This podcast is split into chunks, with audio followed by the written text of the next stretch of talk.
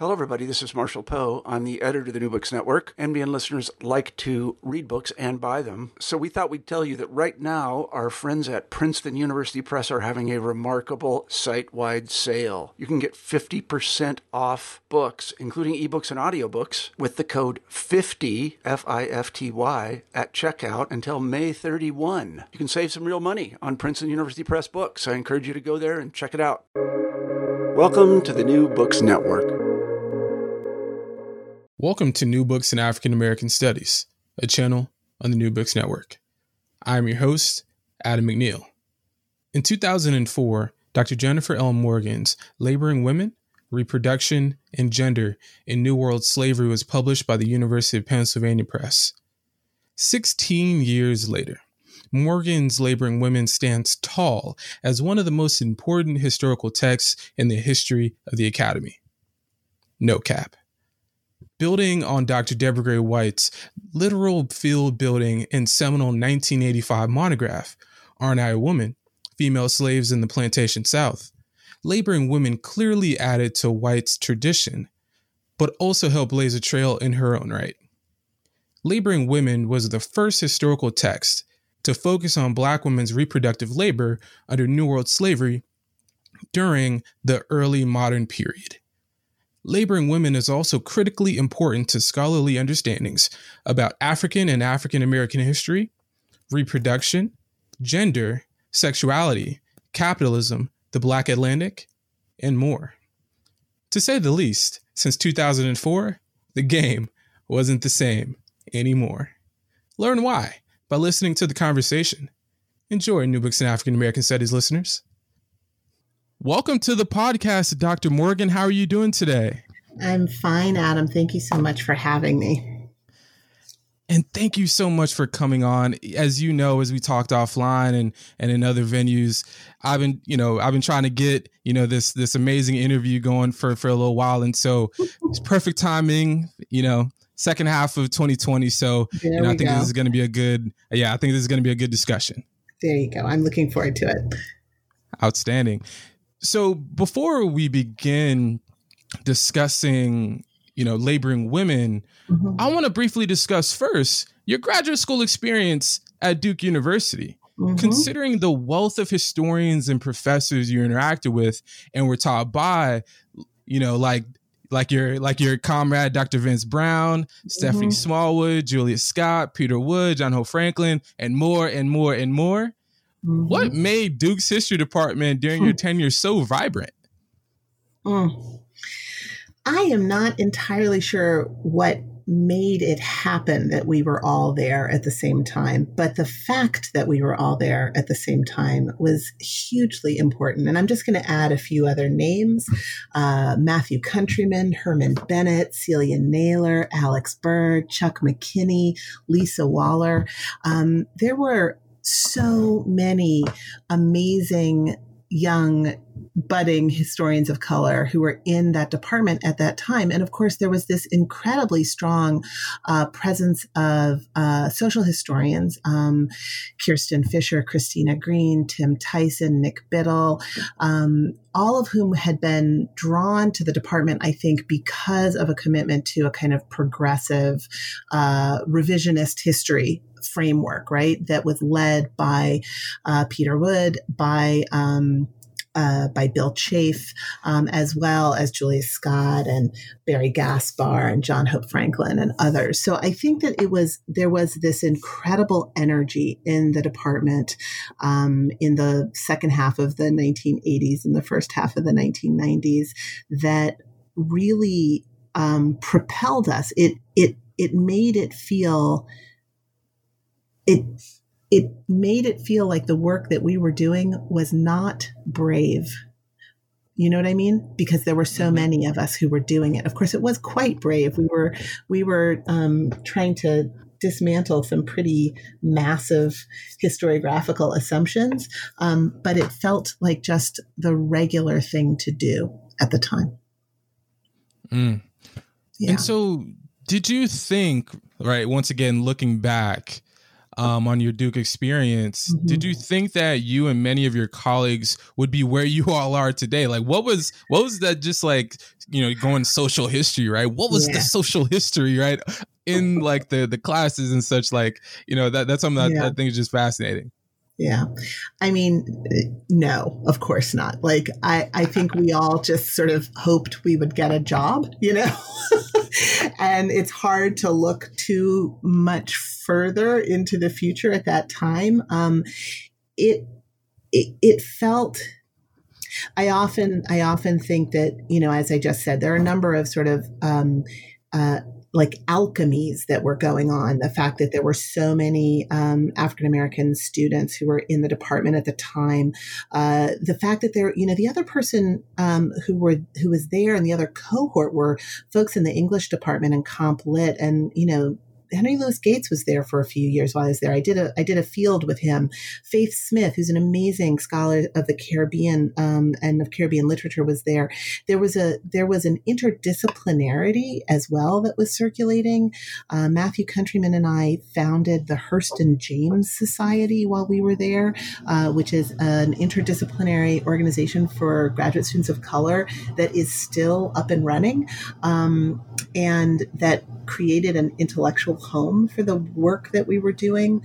Um, and so when I look around, well, actually, like when I teach uh, at the graduate level, certainly um, sort of books on Atlantic slavery, I, I find myself having to say over and over again, like, I'm not just teaching these books because I know these guys, you know, like actually, this field that I'm associated with it. Stephanie Smallwood is associated with it. Vince Brown and um, Herman Bennett and others who work in the early Black Atlantic are associated with this. This is is really um, dominated, I would say, or at least maybe dominated is too strong a word. But those of us who came out of that Duke history department, who had the opportunity to work with Julius Scott and Peter Wood and Barry Gaspar, we have had a significant impact on the shape of the field that I don't think any of us anticipated and that's exactly actually why I decided to ask that question because I was like,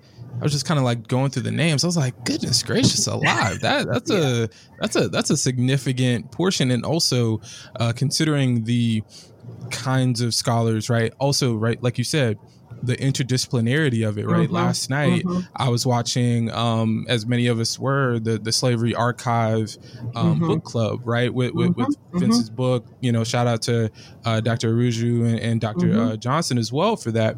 And so, right, that's exactly what he's talking about the interdisciplinarity of yeah. cartography and geography, yeah. Yeah. right? All these different, you know, spaces. And so that that's actually a great primer to get us into, right, the the crux of why we're here today mm-hmm. laboring women, reproduction and gender in New World slavery, right? 16 years ago. Goodness gracious alive. Right? Such such a such a lush text that mm-hmm. really changed not only African American history, gender history, and the history of sexuality, among many others, right, et cetera, et cetera. Mm-hmm. Yet as you move toward the publication of laboring women, the profession was not where it is today in regards to the wealth of texts on black women and slavery. Mm-hmm. If you don't mind, of course, mm-hmm. was there, you know, c- can you describe any pushback your work received on the way to its publication? Because I think there are a mm. lot of folks that would love to learn about your actual experience going from grad school into this particular text in 2004.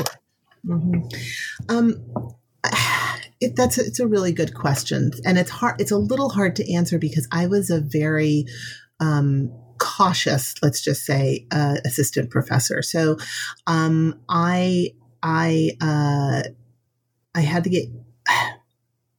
It was clear to me from the beginning, um, as I was on the job market for the first time around, um, and I had applied for various postdocs, that early Americanists didn't really see me as doing classic early American history, right? Um, and uh, in fact, I had an opportunity um, to get some feedback from the current the person who was the uh, Ron Hoffman, who was the head of the um, Omohundro Institute at the time, and he he said to me, you know, I think there's enormous potential in this work, but you you're not you're not really dealing with the colonial um, historiography well enough. And I and I you know I was like, okay, I get it. Um, that wasn't pushback. That was I just want to be really clear. He was he was uh, intending that to be supportive, um, and and as as my career unfolded, so I ended up in a postdoctoral uh, uh, fellowship at the University of Maryland, College Park, with Professor Ira Berlin. Um, and I think that Ira too had a, he understood the project as being primarily African American, right? Ron Hoffman understood the project as having aspirations to be what was then called colonial American. Um, other people saw the project as being primarily about the history of of black women.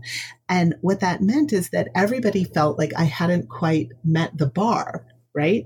For the, the for their for the for the place that they were locating the work, um, and so mm-hmm. that was a little that was stressful for me, and it meant that I held the manuscript close to my chest for perhaps longer than I should have. Um, so that once I got to the point where I was, uh, where I needed it to, to you know, I'd been revi- revising and, you know, presenting it at all sorts of different places in order to like fully understand what it meant to be straddling these at least three different disciplines or d- uh, three different specialties in the history of in in in the his, in the context of being a historian. Um, I I'm enormously and forever grateful to Bob Lockhart at uh, University of Pennsylvania Press, who was a relatively new editor there, and who really just was incredibly enthusiastic about the project. And once I find, once I finally let him have it, um, he he ushered it through with incredible um, focus and speed and got that book published as fast as I needed it to. Kathy Brown, also, who is the series editor, were they were both enormously supportive of the project.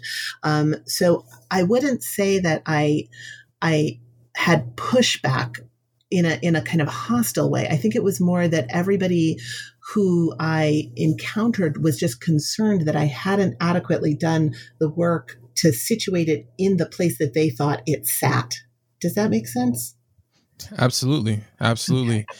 Yeah, and and and you know it's it's always interesting, just right when you you know if you want to say straddle, you know these mm-hmm. different disciplinary uh, spaces, right? Mm-hmm. The question of where does your work fit and where mm-hmm. does it not, and it's like and especially right you know there's a there's a particular way that professionalization works too mm-hmm, which mm-hmm. right are you connected to these people who are in these different so so it's mm-hmm. just um very great to to to really learn right mm-hmm. about you know the different um the different hands i guess that were right yeah. that that were touching your your work but at the end of the mm-hmm. day it, you still right it was still close to your chest right? Yes yes.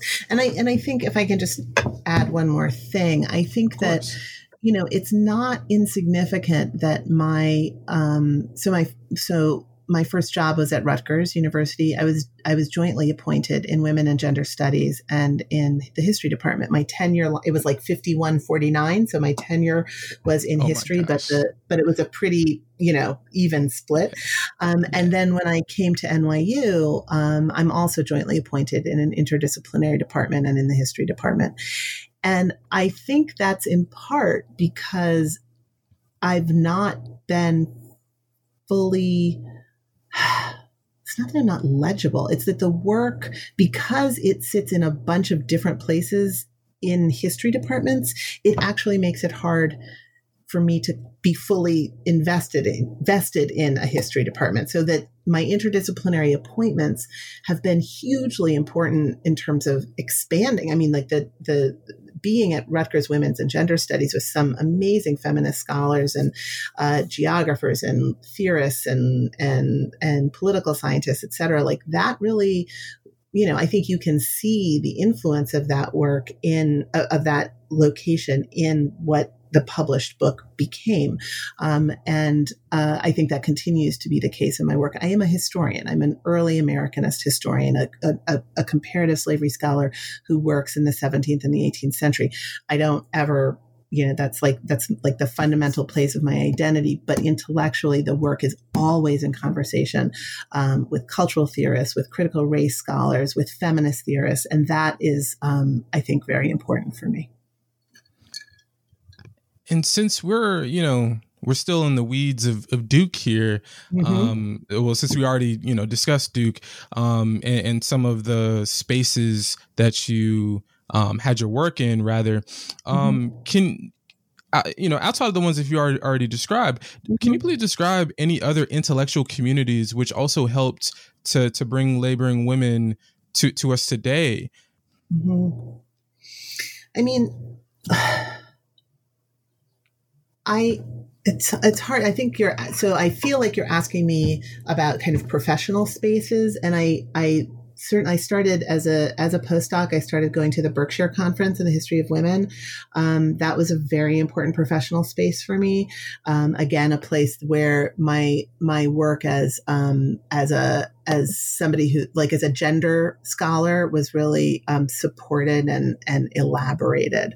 Um, the most important thing though for me as a as an assistant professor was the community of um, of black women scholars historians and others um, that circulated around deborah gray white at rutgers university so she you know, she convened us in many ways, literally and intellectually. Um, she's enormously important uh, in terms of, uh, of, of of connecting me to other historians, who work on Afro American women's history, maybe not in the colonial period, but later, um, and and who uh, who helped me again to kind of situate and navigate the project um, in the context of of that field. So, uh, Deborah Gray White was enormously important uh, to the development of this project and to my, frankly, to my um, success as a scholar. Amen. Amen. I was I was in uh I was in a uh I was in a grad seminar with her uh last uh, last year and uh yeah. Yeah, yeah, I, I, already know. I already know. Lord of mercy, uh, and, I, and I'm still, I'm still standing. You know what I'm saying? Mm-hmm, I do. oh yeah, oh yeah. All, we're we're dipping in the weeds of the meta right now. Right? There you go. Um, there you go. And so, you know, like you've posited uh, throughout the interview so far, your work mm-hmm. is inherently di- interdisciplinary and yeah. has impacted a tremendous number of fields in the last 16 years. Mm-hmm. Why do you, asking the scholar who wrote Laboring Women, why do you think Laboring Women's been so widely adopted, right? And and let me just say, you're a rock star out here in these streets. You know that, right? right? Why do why do you think people are, you know, have so widely adopted uh, mm-hmm. uh, the text and you know really loved it, right? It, mm. Even before I knew who you actually as a person were, mm-hmm. uh, I knew about the book, right? Well, first of all, thank you. It's hard for me to you know convey my uh, my blushing or my embarrassment over over a podcast but thank you um, i i'm gonna i'm gonna answer that question in two parts one is the self-deprecating part and i can't help but and I, I can't help but do this, but it's also I think true. Um, when I first published Laboring Women, uh, you know, at the at the moment when it's at the press and you're like doing the final things, I became quite consumed with anxiety that like the title was wrong because somebody had used that title before, right? And like in my head that's what i thought so i mm-hmm. started mm-hmm. just going back over the like every article that was published on the history of women in slavery every book blah blah blah and and you you'll see in the in the um it's either in the introduction or the conclusion of the book i can't remember i talk about like the sudden recognition that in fact um you know deborah gray white's Ain't I a Woman had been published almost 20 years to the to the moment that my book was published and that there wasn't a full length monograph on African American, enslaved African American women in North America that was published in that 20 year period. In other words, there was this huge vacuum. Um, there were a lot of books on Afro American women's history uh, that started with a chapter on slavery. There were a few books on uh, women who were enslaved in the Caribbean, Hilary Beckles' work, um, uh, Marietta Morrissey, others whose whose work was I, I, had access to.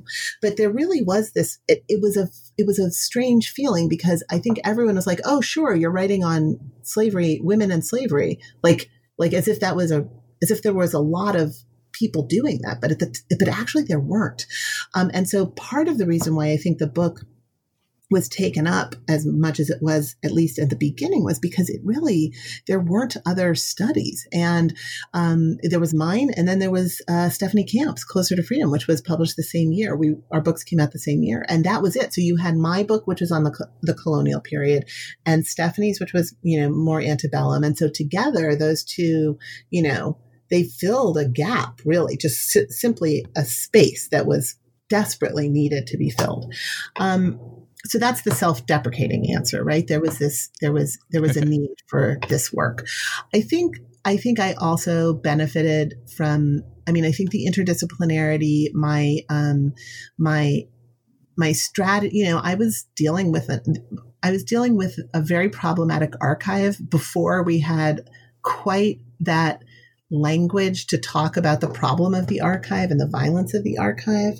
Um, but I was trying to, like, I, I was tr- I, I was trying to articulate how um, challenging it was to write this history in a way that didn't say, I can't do it. I was saying, like, I can do it, but you have to bear with me. You have to see that this archive is really um, trying to strangle these women's voices and that my effort to write them back into history is really a hard job.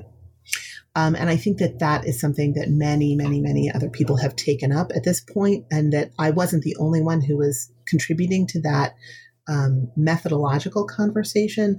But the work also like landed in that space at a at an opportune moment. Um, so yeah, I think there's a little bit of timing. I mean, I you know, I worked really hard to try to make it well written and well researched and I I take um I take pride in what I produced, but I think it was also a little bit of of of of where the historical profession was, where teaching was, where the demand for um, history of slavery and Afro American women's history was in undergraduate classrooms, and all of those things contributed to to give it um, a much wider audience than I originally anticipated.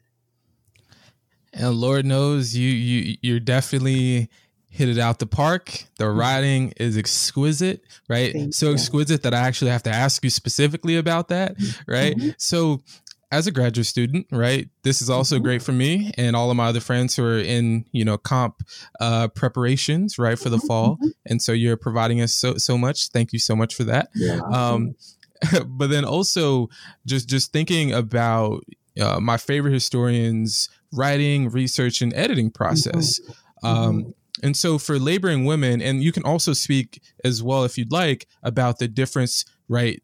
16 years later, right, between mm-hmm. your processes, how these things have mm-hmm. obviously changed mm-hmm. probably. But for laboring women, right, what was your process and right as in terms of research and writing and editing can, can you describe those, sure. those processes for us Sure.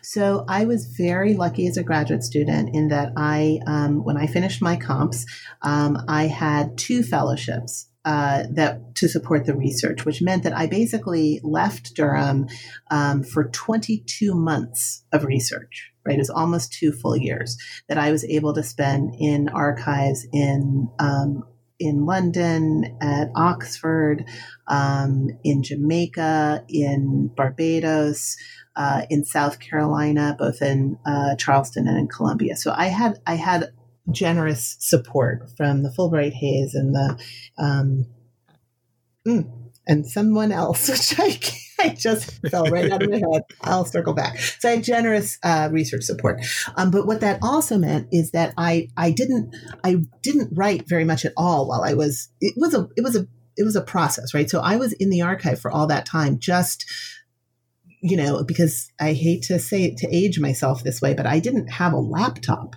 Like I I I took all of the notes for this book with a pencil and a pad of paper, um, and you know, keeping various like index cards of what I was finding. And um, uh, Julius Scott told me when I left for the archive to keep a small notebook. I've told this story many times, but to keep a small notebook with that was titled "Things I Don't Understand." Right, and he said, "Don't don't follow every con- point of confusion. Like if you're reading something and you don't know what they're referring to, just write it down and come back to it later because you'll figure out if you if it's important for you to know that or not.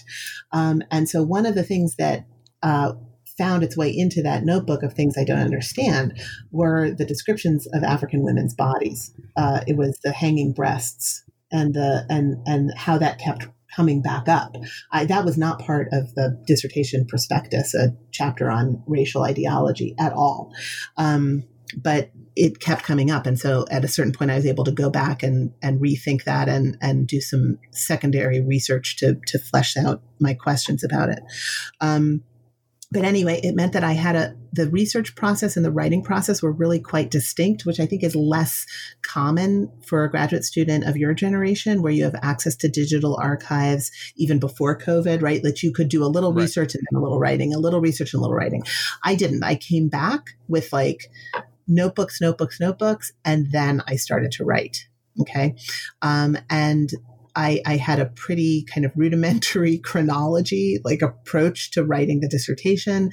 And I just tried to get my evidence down on the page. I had some very, uh, very simple, like computer help of of coding the wills that I had read and I mean I you would you would laugh out loud to see the printouts of my of my will data for example or the deeds was so it was like like imagine someone writing in crayon you know what I mean? Like in terms of the computer like assistance that we have now. Right. Um, but it did mean that the research and the writing were distinct processes, and then that the revising was the place where I was really focusing on the writing. I do not think of myself as a natural writer or as a, even a particularly good writer. I feel like I have to go through a number of drafts. And so my strategy is to just get something like dirty on the page and then to clean it up and to go over it and over it and over again. I go through many, many drafts of rewriting. Um, I, I don't, I know there are some people who kind of craft a sentence or a paragraph almost in their head before they put it down on paper and it and and maybe it comes out crisper at the first go round but it the writing is a process for me of figuring out what it is that i'm trying to say and actually julius scott made me know that because he once said to me jennifer sometimes when I read a sentence like this, I know that you don't even know what you're talking about yet. And I was like, oh God, you're right. Well, alrighty. and so then I was like, okay, I don't know what I mean yet. Like, and then I will sit with the sentence and figure it out until I feel that I know what I mean. so, you, so you well, have Julius to thank. You have Julius to thank for my ability to comprehend a complicated point. there we go the and, and the accolades uh, continue for, for, for Julius Scott. There you go. There you go. yeah, and and also right. So so, so that was your time during uh, the time that you were writing "Laboring yeah. Women," and, and so and so how has anything changed? Right. Oh, Not only just obviously with computing, yeah. but just mm-hmm. your yourself as a as a writer. Yeah. And, and and all the different things that you're doing. Yeah. I mean, one of the things is that I've had to learn to write in um, shorter chunks of time, you know, as you're. So the second project has been fairly long in coming, and that's in part because of other, you know, I I I spend a lot of time um, on teaching and mentoring my students, but I also I was the director of graduate studies for a number of years. I've been the chair of my department for a number of years, and so those administrative responsibilities. And once you get tenure, um, you you suddenly there's a lot of good that comes with that but it also means you're suddenly eligible to serve on a lot of other committees. So um, i really had to learn the second project has been a much more um, fragmented process where i take a little chunk of something a little chunk of evidence a little chunk of an idea and write it through and then set it aside and then come back to it a little bit later. So it feels a little, so the final editorial, not editorial, the final editing processes has been, process has been a much more, um, like, oh, I, I said this already in this part. I don't need to say it again because I, do you see what I mean? Like it wasn't linear. Mm-hmm. The, the, writing wasn't linear. Um, and that's been challenging. Um, but I, I feel, I feel good about it. And I, I also do feel like as I, you know, as I get older and more clear about what I'm trying to say, I don't need to rewrite so many times. So that's been nice. Like I've, I feel like I've streamlined that process. Um, but I, I look forward to, I don't, I really don't want to say I look forward to my third project. I, re- I look forward to whatever I produce next being a little more contained. Do you know what I mean? To being mm-hmm. able to carve out a little uh, kind of time um, to focus on larger on larger parts of it, I guess. Mm-hmm. Mm-hmm. And and with that too, right? To to pivot turning back to, mm-hmm. to laboring women, mm-hmm. um, you, you had mentioned before you're 22 months. I'll just have to compute that in my mind yeah. for a second. 22 yeah. months. Okay. Right. Yeah. So yeah. 22 months going between, right, Oxford, to probably the Bodleian and then mm-hmm. going, you know, to, to the Caribbean and going to mm-hmm. my family's, you know, loving state of South Carolina. Yeah. So c- can you describe a little bit more in depth, right? Just what does that actual movement experience right just just mm. just that part because right and and I and I I know a lot of students now are thinking about this in terms of the research that they can't do right yeah. right so so yeah. the, the, the 22 months right from starting mm-hmm. now obviously is not going to happen yeah but just exactly. the general nature of the mm-hmm. archival experience on mm-hmm. the road and also mm-hmm. what were the experiences like within the physical archives themselves Okay. So I the first thing that comes to mind is isolation and loneliness, right? Because I I would spend so I was in London for seven months, um, and I was go that while while I was in London the, for the first chunk of time I was at the at the British Library at the Public Record Office. I would do day trips to Oxford to the Bodleian, um, Lambeth Palace, right? So I was in a bunch of different archives. Then I left. I was two months in Jamaica. Then I uh, was you know six months in in Barbados. Then back to London. Then back to then to South Carolina, right? So there were it, so each of those chunks of time were kind of so short that I mean they weren't I, they were short enough to mean that I didn't make like deep connections to people at any of those places. I was I was constantly like the stranger in the room.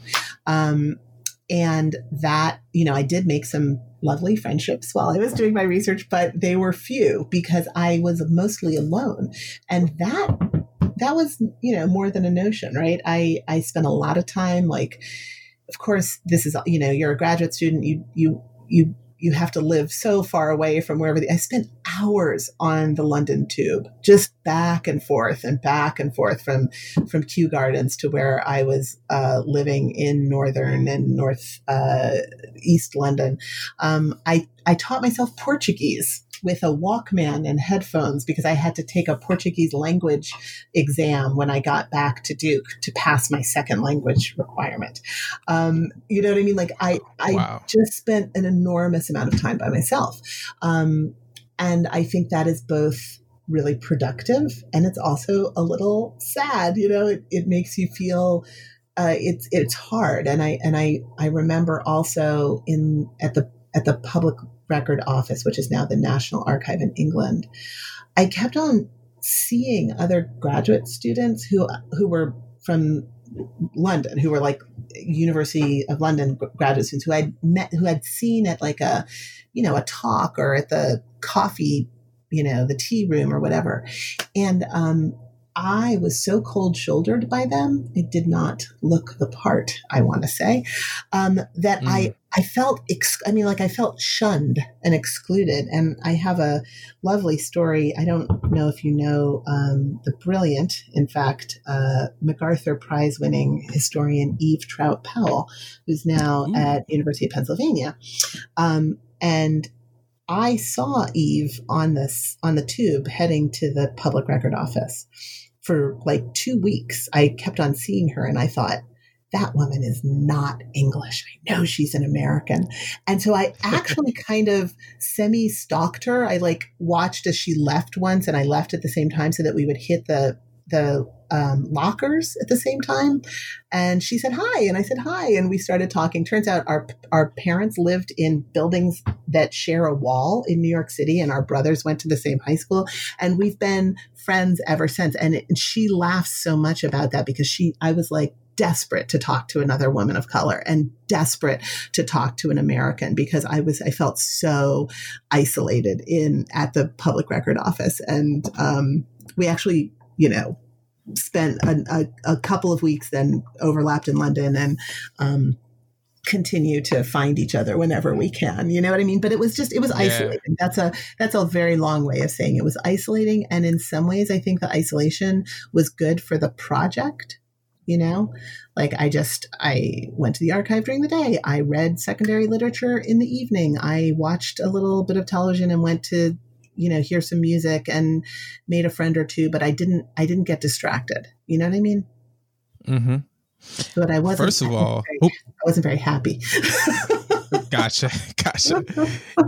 No like that story is really like super duper interesting and and it goes to the question about um what it means to do the work and um going back to Dr. White one of the things that mm-hmm. she told me was uh and to- told the seminar class but you have to get used to the loneliness and i think that yeah. for me has been the hardest right thinking yeah. about all the things i've done so far is just being okay wading into the waters of the loneliness and it's in trying not to like you know uh, uh, catch despair or you know mm-hmm. get you know mm-hmm. and, and, which which obviously is you know easier said than done but yeah. um once you kind of realize like this is this is what it is right yeah. um and, and this is how the work gets done you know yeah. hopefully it makes at least for me it's made things a little uh bit easier mm-hmm. and well, and yeah no, I'm sorry to interrupt you. Go ahead. Finish your thought. No, no, no, no, you, okay. no. I'm. It's it's your oral history. I'm I'm interviewing you. okay. Okay. So what I was going to say is, I think in some ways, um, the the isolation of being a historian or and of being you know I, I, don't think it's just those of us who work in physical archives i think there's a lot you know being a scholar is a, is about giving yourself time to think through difficult problems in your own head. You know, like there's always the moment where you read you you're in conversation, but you have to start from a place where you've done the work that done some very um, singular and isolating work, right? But by the same token, I would say that I think that there's something about being a scholar of color, being an African American woman, um, that keeps you. It's like you all you go into it feeling isolated right? So then in some ways you're like open to connections when you do find them. Do you see what i'm saying? And it makes those mm-hmm. connections with your with your peers. And i don't mean only other black scholars although obviously that's been hugely important for me. Um, but it does make those moments of connection, like you don't let them slip through your fingers. I was not going to let Eve Troutt Powell get away from me. You know what I mean? like, mm-hmm, mm-hmm. I was like, oh no, girl, I see you. And like, you got to talk to me because I'm losing my mind over here. You know what I'm saying? And so, like, I think that that, that there's a way in which the, the isolation and the loneliness is balanced by these really enduring connections. Like the fact that,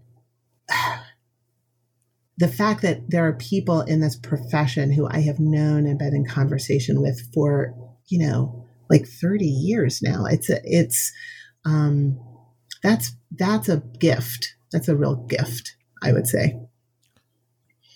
Definitely, it definitely is, and and actually, your story connects to one. Um, I interviewed uh, Dr. Erika Edwards for her new mm. book, uh, "Hiding mm-hmm. in Plain Sight" on, on, on Black women in, in uh, Argentina, and mm-hmm. she actually mentioned a similar experience that she actually had in Argentina, seeing mm-hmm. right other people who she was like, I feel like you're, I feel like we're we're connected here, right? Exactly. And, and so right, and so and so those kinds of those are sometimes the best uh, uh, connections, right, and and friendships that you can build in life because mm-hmm. they come at a at a time where, like you're saying before, right, isolated in particular ways, but yeah. that opens you up in a particular way, as as you mentioned before.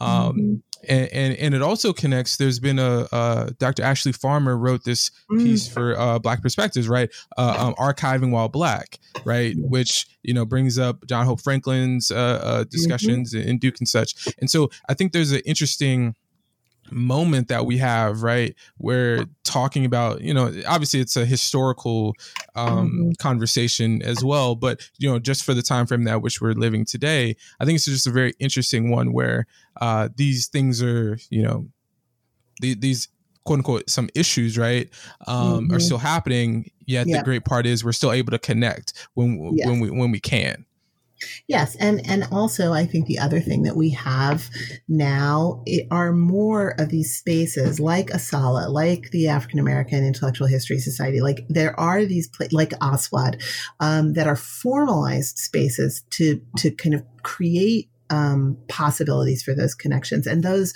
those are you know they happen alongside the the the OI conferences or the Berkshire Conference or the, you know, AHA or OAH or the Southern, right? Like that there's there it is important to gather. It is really important to gather. And it but it's also important to um to find time to be in, you know, real conversation with our with your peers with like this uh, uh with understanding all the layers that I mean behind the word peer, you know?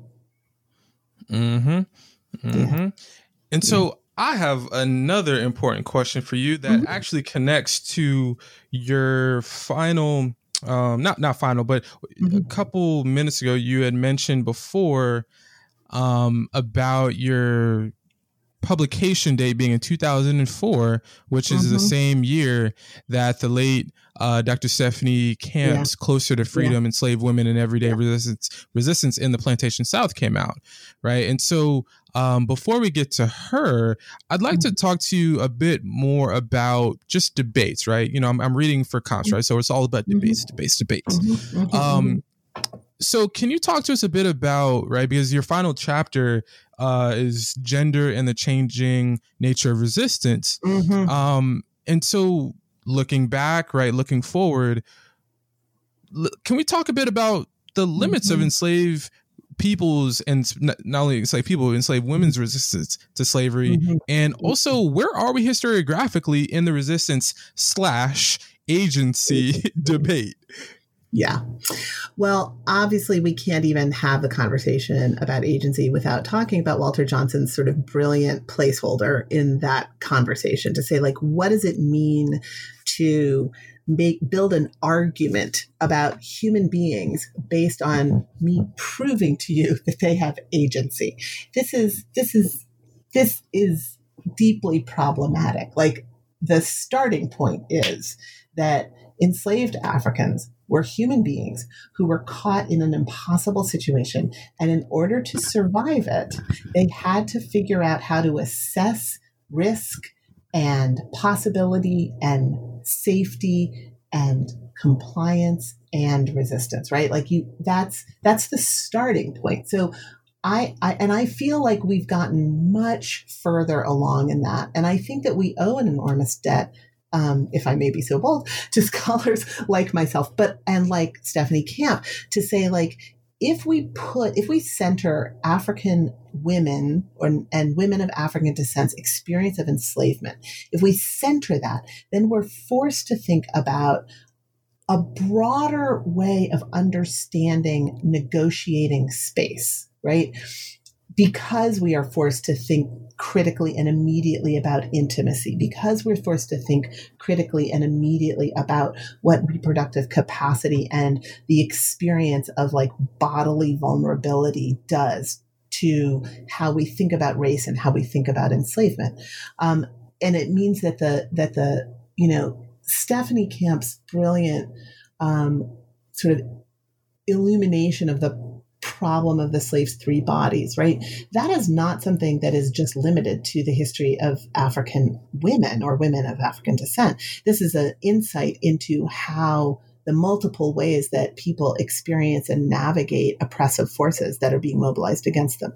But I think it's not um, an accident that the person who brings us to that is somebody who is attentive to gender, power, race, etc., all under the context of enslavement. I don't know if that um, is clear, and and I think so. Where we are historiographically is that um, I don't think you can write about the history of, um, to use Cedric Robinson's term, the history of the Black radical tradition. You can't write that history without writing about the history of African women and women of African descent.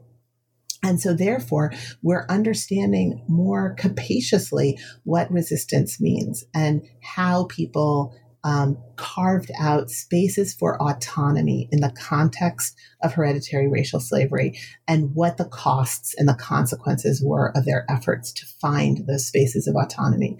Um, and I think we owe an ongoing debt to the new scholarship that's being produced on uh, the history of enslaved women, the history of, of, gender and slavery broadly, and the history of slavery and sexuality. So, so that's that's where I think we are.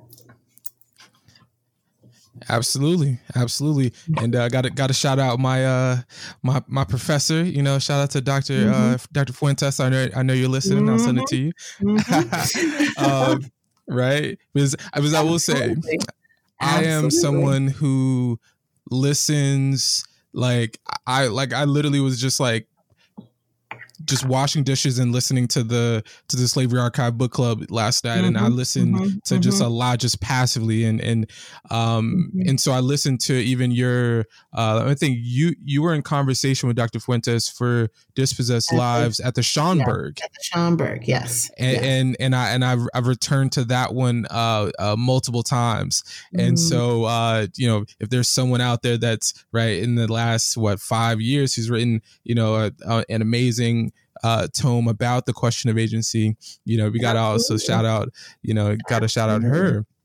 And Absolutely. So, and of course, yeah.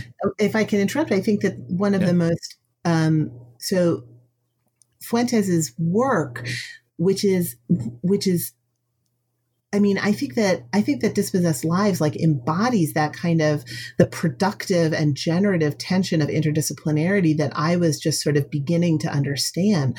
Um, the way that she, her attention to language, her her clear and and and deeply um, sophisticated uh, engagement with the problem of the archive and the way that power is um, is uh, condenses in the archive as well as in the experience of being enslaved.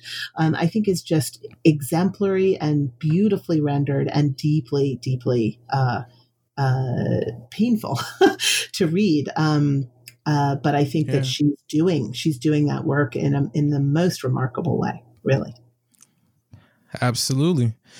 And so, so you know, obviously we're talking about resistance here, and mm-hmm. we've talked a lot about Dr. Camp. So, for those who do not know mm-hmm. who Dr. Camp was. C- can you tell us a bit about her? So for the listening audience who who might not be mm-hmm. aware who of who this amazing person uh, uh yeah. uh, was. So I I mean it's funny I can tell you a little bit about her. She and I uh, met when we were both um, oh I I she was finishing at the University of Pennsylvania and I had a postdoc at College Park. We had mutual friends and so we we met during that time of like just having finished or almost finishing a dissertation. Um, I think that we were both, um, you know, we both benefited tremendously from being in like a community of scholars and students who were taking seriously um, the question of of of writing the history of slavery in a new way. Um, and I think that uh, she was an incredibly gifted scholar and a you know just I think that I think that Closer to Freedom is it's such a it's a surprising book because it's slim. You know, it's not like a big fat thwonking book, um, but it mm-hmm. packs. There's so much careful uh, archival research in that book, and for those people who don't know, um, you know, Stephanie Camp passed away uh, so so too young. Um, uh, oh my goodness, what was it like five years ago now? Uh, yeah. And and the loss, I, I, you know, she was beginning a second project on beauty, race, and beauty um, that I had the pleasure of uh, of of of editing um, in a collection that that I uh, pulled together with with Jennifer Brier and um, mm, God, Adam, you've got me so wrapped up in memories that I can't even remember. My hold no, on. it's, it's, just give me and so let me start again.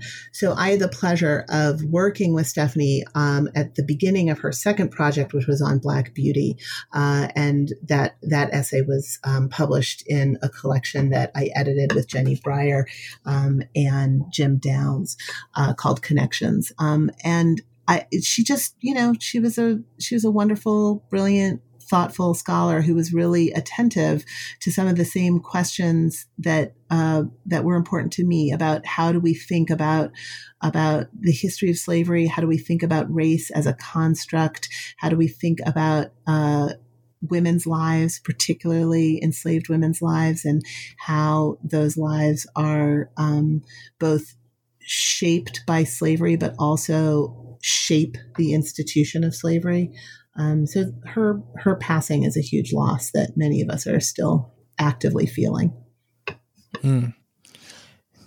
Yeah, and and I remember uh, I was in a comparative slavery class in 2017 in my master's mm-hmm. program, and that mm-hmm. was the first time I ever heard um, her name. It was a class mm-hmm. from uh, I was at Simmons University, taught mm. by Dr. Jessica Parr, and mm-hmm so so that was the first instance and so i guess that would have been two or three years after her uh, passing yeah. and you know so so i you know i hadn't i didn't end up reading closer to freedom until mm-hmm. uh, uh probably a couple years later but after i read mm-hmm. it i was like right damn like, yeah, I don't, yeah. I don't care about books being like four or five hundred pages because that, yeah. that, that can say something else about. But uh, if you can just, just pack in so much in, mm-hmm. I don't even know. It, it, it's, it's a short book relative, but yeah, um, it, it's just one where you're just the whole book is a highlight right mm-hmm. exactly and, and, and so um and, and, and, and so and so regularly teach yeah yeah yeah and and honestly i don't like honestly reading books multiple times usually mm-hmm. um mm-hmm. mm-hmm. but i've read yours i think now two or three times and and closer to freedom mm-hmm. uh you know around two times now and so mm-hmm. it's uh it's, it's just remarkable to see the kind of impact that someone can have on so many people and I never had a chance to even meet them. Right. Yeah. And yeah, so, exactly. um, yeah. And so, and so thank you for, for, for talk, talking to us about who Dr. Camp, uh, uh, was. And I, and I will say mm-hmm. still is because her spirit lives on through Absolutely. the work. Right. And, and, and, us yeah. engaging with her. Um, mm-hmm. and so to, to pivot a little bit, um, I know historians are not supposed to look into the future, but let's break the rules for a moment. Okay. Okay. Um, in regards to African American women's history, uh, specifically, and histories of slavery in general, what direction are we headed in? What trends mm. do you see that might be momentary and or lasting? Mm. I think that um, so I I do think that there is an intersection between the history of slavery and the history of medicine and the body um, that originates maybe when in the kind of questions that I was asking about reproduction, but that have that have you know so we see Sasha Turner's work obviously um, and other uh, historians who've taken up the question of reproduction in slavery particularly. Um, but I I know that um, I, I know that those questions about like the corporeal experience of enslavement have expanded uh, to be questions that are really about the history of knowledge production, right? And how do we understand, for example, the history of, um, I have a, a, student, Elise Mitchell, who's working on um, the history of smallpox and slavery. Like, how do we understand the connection between slavery, the slave trade, and the history of science, the history of medicine. Jim Downs is also working on projects that that engage this question. Um, I think that that's an enormously fruitful place because what we're seeing uh, is that we can't just you can't take slavery and isolate it. I mean, that's part of the part of the clarity of what the past 20 or 30 years of scholarship have shown us that that's what the that's what the re, the revisiting the question of the history of slavery and capitalism is showing us, which is to say that slavery is embedded in the origins of the West, right? And therefore, all of the practices, the the the the, the ways of thinking that we think of as somehow connected to the idea of the West, whether that's possessive individualism or ideas of democracy or ideas of um, capitalist economy or imperialism, et cetera, all of these things um, are are interwoven with the history of Black people, um, and therefore we now need to go back and ask ourselves, what is it? You know, what, where do we where do we put enslaved men and women in these larger processes because they were there and they shaped it um, and they they were uh, for the slave owner the capacity to imagine himself in possession of other human beings is a crucial part of his capacity to imagine himself as accumulating land and accumulating wealth. Like we can't disentangle these things.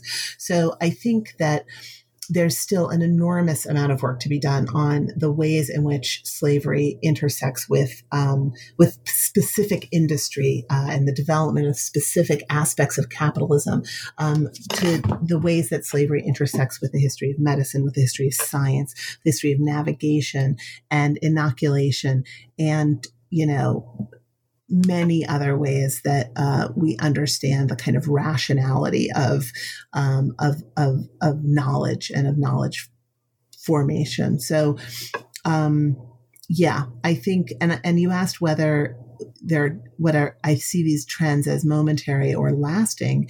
Um, and I think the ways there are certain texts that people are going back to right now, you know, and, mm-hmm. and, um, obviously, Eric Williams' Capitalism and Slavery is one of those texts. Um, obviously, Cedric Robinson's Black Marxism, that's another one of those texts. And I see, I mean, that those works, uh, Walter Rodney's work, I mean, these are, these are early texts that say you cannot tell the history of the West without telling the history of Black people. Um, Peter Wood said that too in in Black Majority, right? Mm-hmm. And at the time, those works were not, you know what I mean? Like they were, they were seen as, uh, I think, kind of in the to put the best possible fringe on them, they uh, spin on them. They were seen as kind of the you know associated with the with the far left, with Marxism, et cetera, and and were seen as you know uh, political in that way. But I think right. that what we now understand is that those the those big questions, the big questions about the impact of slavery as an institution, as an economic formation on uh, the history of democracy, for example, these are these are lasting questions. I don't think that these are trends. I think that we're seeing the the sort of um, we're seeing the fruition of some of that early, early work in the work of scholars, younger scholars like yourself. Hey, I'll take that. And uh, you know, shout out to Leaks. You know that that's that's a that's a friend. You know, she's mm-hmm. she's doing some amazing work, and so uh, mm-hmm.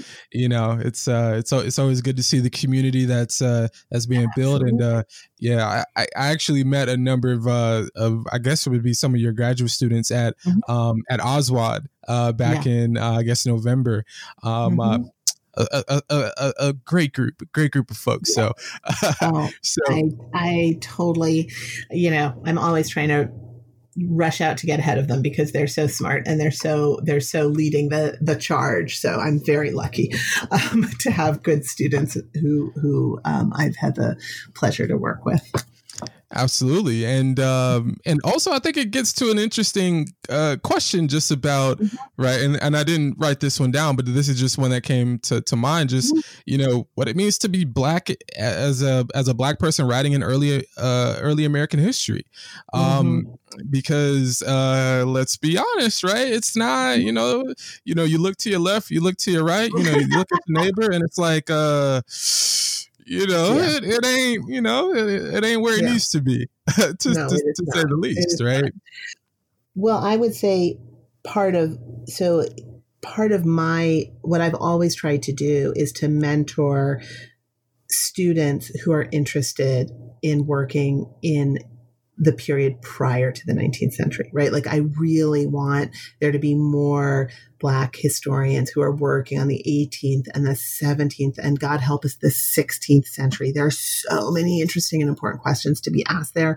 And I just feel like part of my job as a, as a professor, as a teacher, as a mentor is to support um, the the work of younger scholars of color to go back into the early American and the what we call now vast early America. Like there needs there needs to be more scholars of color who are who are asking questions in that field because part of what I mean, if I can circle back for just a minute, part of what I did in laboring women, I mean, and let's be really clear here, there was not a single piece of evidence in that entire book that was new that I found and that nobody had found before. Every single thing that I looked at, some other but body, some other eyes had already looked at it, right? That's that's just how it is. But I was the person who looked at you know, descriptions of African women's breasts dragging on the ground. And I was like, wait a minute, what the hell does that mean? What is, what does that mean? And that's that gesture that comes from my identity as an African American woman. I'm like, how can you describe people's bodies like that? That's not true. So, so what work is it doing? And it's, so it's just about, so there is, there's a very strong argument to be made that the, that we carry our own identities and our own locations into the archive. That, you know, that doesn't mean that all history is, you know, completely subjective or whatever. I'm just saying that you need to, you need to be attentive to the questions that are interesting to you and to the things that don't make sense to you. The thing that made sense to some random historian 50 years ago, and he just wrote it down as though it wasn't even an issue. Like you look at it and you say, hold on a second. What is this guy saying? And then you ask different questions, and that produces new work. And that's why there need to be, we need a diversity of historians, a, a, diversity of eyes, a diversity of scholars in the archive, because otherwise we're not asking the interesting questions and, in fact, the crucial questions. And the profession suffers as a result. Uh, I, I, will say, right? Uh, no, absolutely, absolutely and and you know that's why I'm you know glad to have worked with you the last year, uh, mm-hmm. working uh, with the mm-hmm. OI um, to to see you know what what we can do and um, yep. you know and, and and you know initiatives and such and yep. so we see folks like uh, what Dr. Herman Bennett has done right mm-hmm. through mm-hmm. through CUNY um, mm-hmm. and what what's going on down at the uh, Library Company of Philadelphia's. Af- program in African American history. Shout out to you, Dr. Dunbar, and now uh, exactly. Dr. Deirdre Cooper Owens is uh, leading exactly. that charge. Exactly. Um, so, I mean, those, you know, it's so easy for um, institutions to moan and groan about the problem of the pipeline, right? We've all heard it. Like, well, of course we would hire a scholar of color, but there's no pipeline. And in fact, there are pipelines. And those of us who are in the trenches, are, trenches are, are, are are are overwhelmed by how much amazing good work there is uh, in our undergraduates and our graduate students, um, and we just need the institutional support to kind of create opportunities for uh, for the recruitment and the retention of of all of this excellent intellectual and political work. You know, so yes, that's that's what we need to be doing. Most definitely. And, you know, so so so before we uh wrap up, um mm-hmm. couple more questions, couple more questions. Mm-hmm. Um you know, life as a scholar of slavery, you know, it's it's a tough thing, right?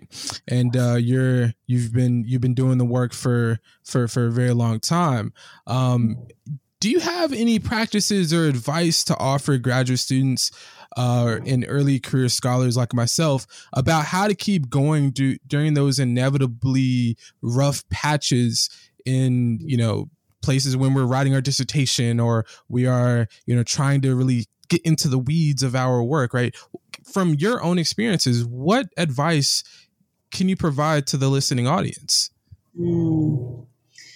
you know i i it's hard to say this without um, without sounding like i'm being um, flip but i'm not. But you know you got to find places of self-care and pleasure. You know you've got to find community. You've got to find things oh you've got to find things that you do that have a start and a finish as mm. opposed to like the never ending i mean everyone who sees me at a conference knows that i usually have some knitting in my hands which by the way was a lesson i learned from none other than the great nell irvin painter who would knit in the front row of whatever talk she was at um, wow. and i knitting to me, which is something that I've done since I was a child, is about it's about the tangibility. It's about creating something that's tangible, but that has a start and an end. Like I finish it and I finish a sweater, I finish a scarf. It sounds silly, but it's like, you know, when you're working on these long, never ending problems,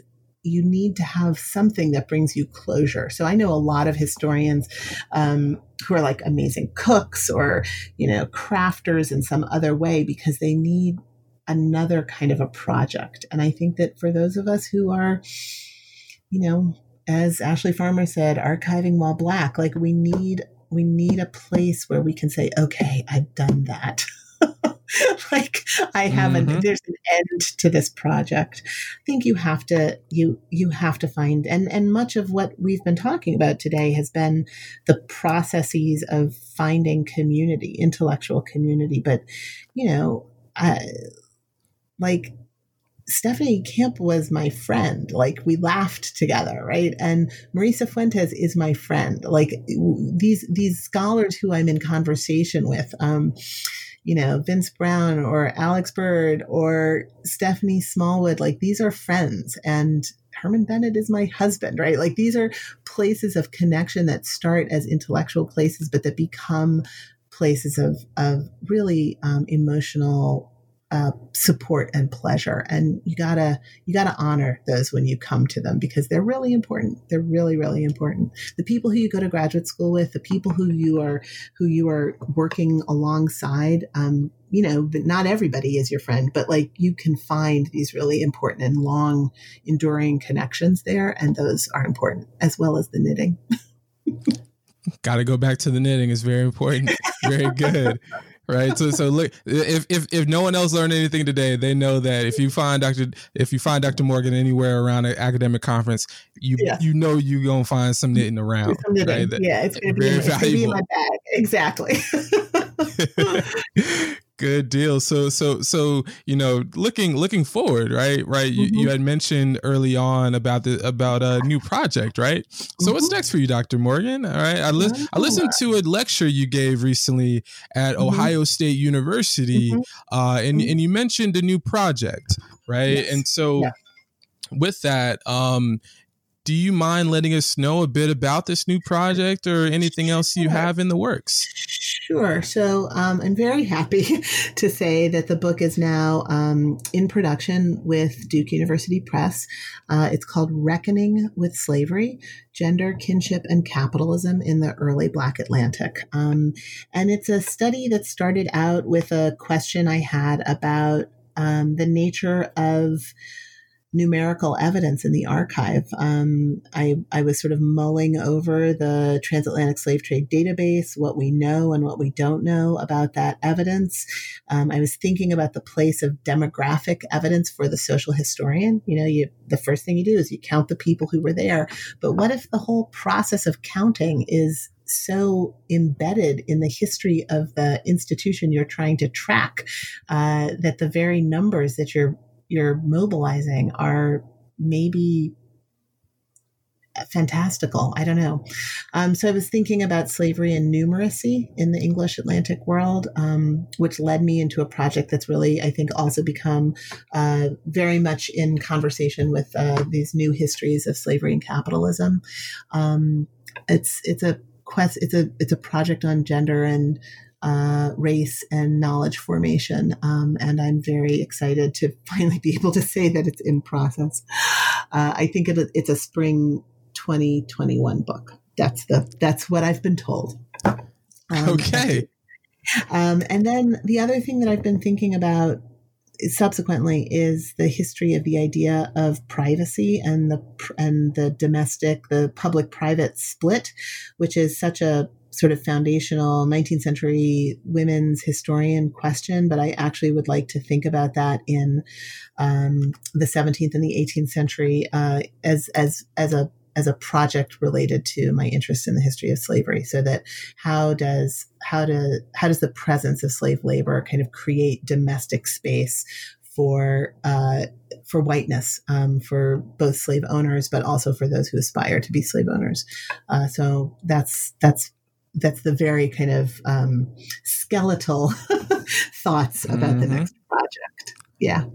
Good, good. Ooh, ooh. So we're gonna have to get you back on next spring in a, in, in, in, a Rona, in, hopefully a Rona free world, right? Oh, or, oh, from your lips to God's ears, you know. hey, there we go. There we go. Let's make it happen. Let's make it happen. Yes. So, yes. right. So, final question. Final question.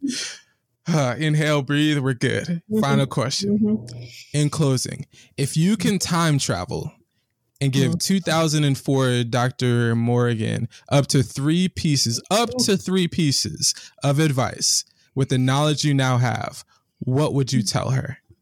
Mm. Okay. So I would tell her to remember that this is a very, very long game and that the the project that you're interested in as a graduate student, um, the project that you that you've just finished, if we're talking about 2004, um, mm-hmm. it it doesn't. that being a historian is about thinking about something for a very long time, and to not allow myself to feel, you know, freaked out about that to give myself that space. So that would be the first thing to remember that the clock is moving very slowly. Um, but the other thing is to just reiterate something that I've said, I think, since your first question, asking me about what it meant to be at Duke at that moment when I started graduate school in 1988. And that is to hold so tightly to value the the the people who you encounter along the way. I mean, I think I knew that on some sort of gut level. I've lived that, um, but to just be like, yeah, this is what I'm doing here. I'm I'm I'm engaged in a political project. I'm engaged in an intellectual project, and I'm engaged in a project that's about my community, and that's about the community in which I live, and it's also about the community that I create as a scholar, um, and as a professor, and as a researcher. Um, and to just really, really value that and to never feel like time nurturing your community is time wasted. It's not. It never is.